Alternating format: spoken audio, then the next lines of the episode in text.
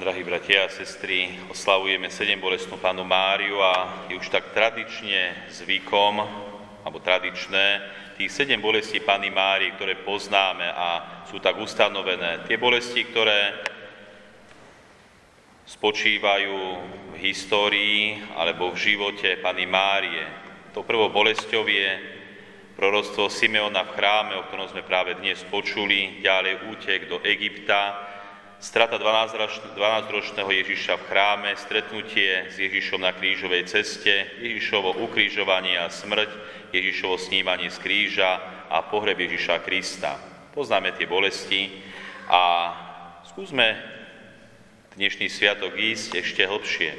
Neostávajme iba pri týchto už ustanovených bolestiach, ale poďme ďalej. Počuli sme dnešnom evanílium slova, ktoré doslova prorokoval Simeon ako prorok a povedal slova Tvoju vlastnú dušu prenikne meč, aby vyšlo najavo zmýšľanie mnohých srdc.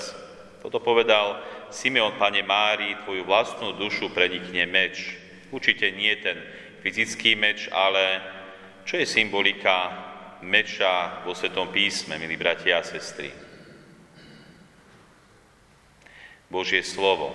Božie slovo je symbolicky vyjadrené mečom a vo Svetom písme sa hovorí v liste Hebrejom, lebo živé je Božie slovo účinné a ostrejšie ako každý dvojsečný meč preniká až po oddelenie duše od ducha a klbov od špiku a rozsudzuje myšlienky a úmysly srdca.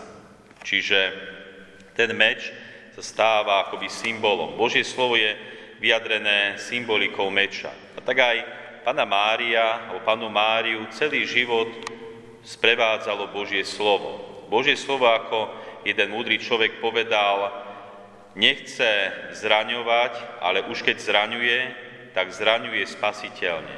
Božie slovo, keď zraňuje, tak nás zraňuje spasiteľne. Aby nás doslova opäť privádzalo na tú spasiteľnú cestu, ktorou máme kráčať. A tak aj Božie slovo, ako som povedal, sprevádzalo panu Máriu už pri samotnom zvestovaní.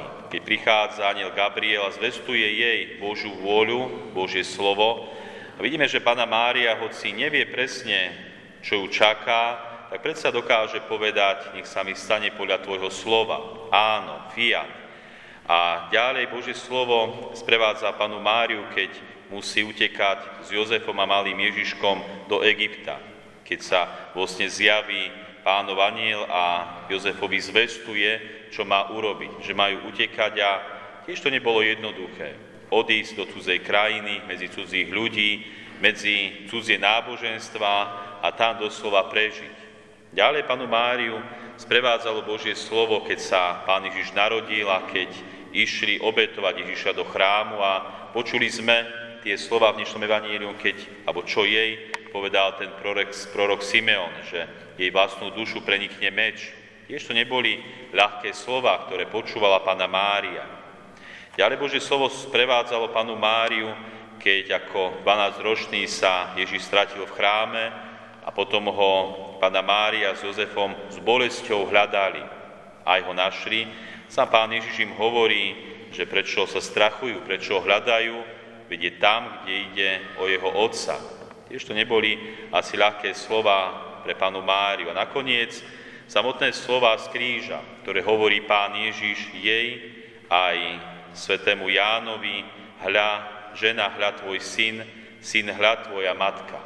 Tiež to boli slova, ktoré boli plné bolesti. A predsa pána Mária príjmala tieto slova, príjmala ich, aj keď boli niekedy ako ten dvojsečný meč, ktorý zraňuje, ktorý bolí. A tak, milí bratia a sestry, aj my máme Božie slovo príjmať vo svojom živote. Nech náš už zraňuje, nech môže byť naozaj ako každý dvojsečný meč, ale nie je nám na bolesť, nie je nám na utrpenie, naopak má byť tou spasiteľnou cestou, aby nás Božie slovo správne usmernilo, ak treba, aby sme niečo zo svojho života vedeli odstrániť, vedeli skvalitniť, Nakoniec, aby sme išli tou spasiteľnou cestou, ktorú má Boh pri nás pripravenú. A Pána Mária, krásne sa o nej hovorí, keď počula, čo jej, alebo čo sa hovorí o Ježišovi Kristovi, tak Pána Mária tieto slova prijala, Pána Mária o týchto slovách rozmýšľala, nakoniec Pána Mária tieto slova uchovávala vo svojom srdci. Toto sa musíme podľa vzoru Pány Márie učiť. Verím, že všetci, ako sme tu, čítame Božie slovo. Či už pravidelne, či menej pravidelne. Predsa to Božie slovo nemá byť ako to obyčajné slovo, ktoré počujeme, zabudneme, neriešime. Naopak, Božie slovo má byť to, ktoré máme uchovávať vo svojom srdci. To, ktoré nás má smerovať, to, ktoré nám má dávať novú cestu alebo život. Ak treba, aby nás aj zranilo, aby zranilo možno naše ego, alebo zranilo náš nesprávny postoj, aby nás doslova privedlo znova na tú spasiteľnú cestu. A tak nech je Pána Mária nám príkladom. Ona, ktorá bola dokonalá, ktorá nemala žiaden hriech, predsa nechala sa zrániť. Možno preto, aby nám bola tým správnym príkladom. Možno preto, aby sa čím viac priblížila k človeku, aby možno aj ona svojim životom zadozučinila za naše hriechy. Nevieme, prečo pána Mária musela trpieť, keď v podstate nemusela trpieť. A predsa je sedem bolesná patronka nášho národa. Tak nech sa nám stáva nielen formálne patrónkou, ani sa nám stáva aj osobne tou patrónkou, ktorá nás vedie svojim príkladom, svojim orodovaním, aj i blízkosťou voči nám. Amen.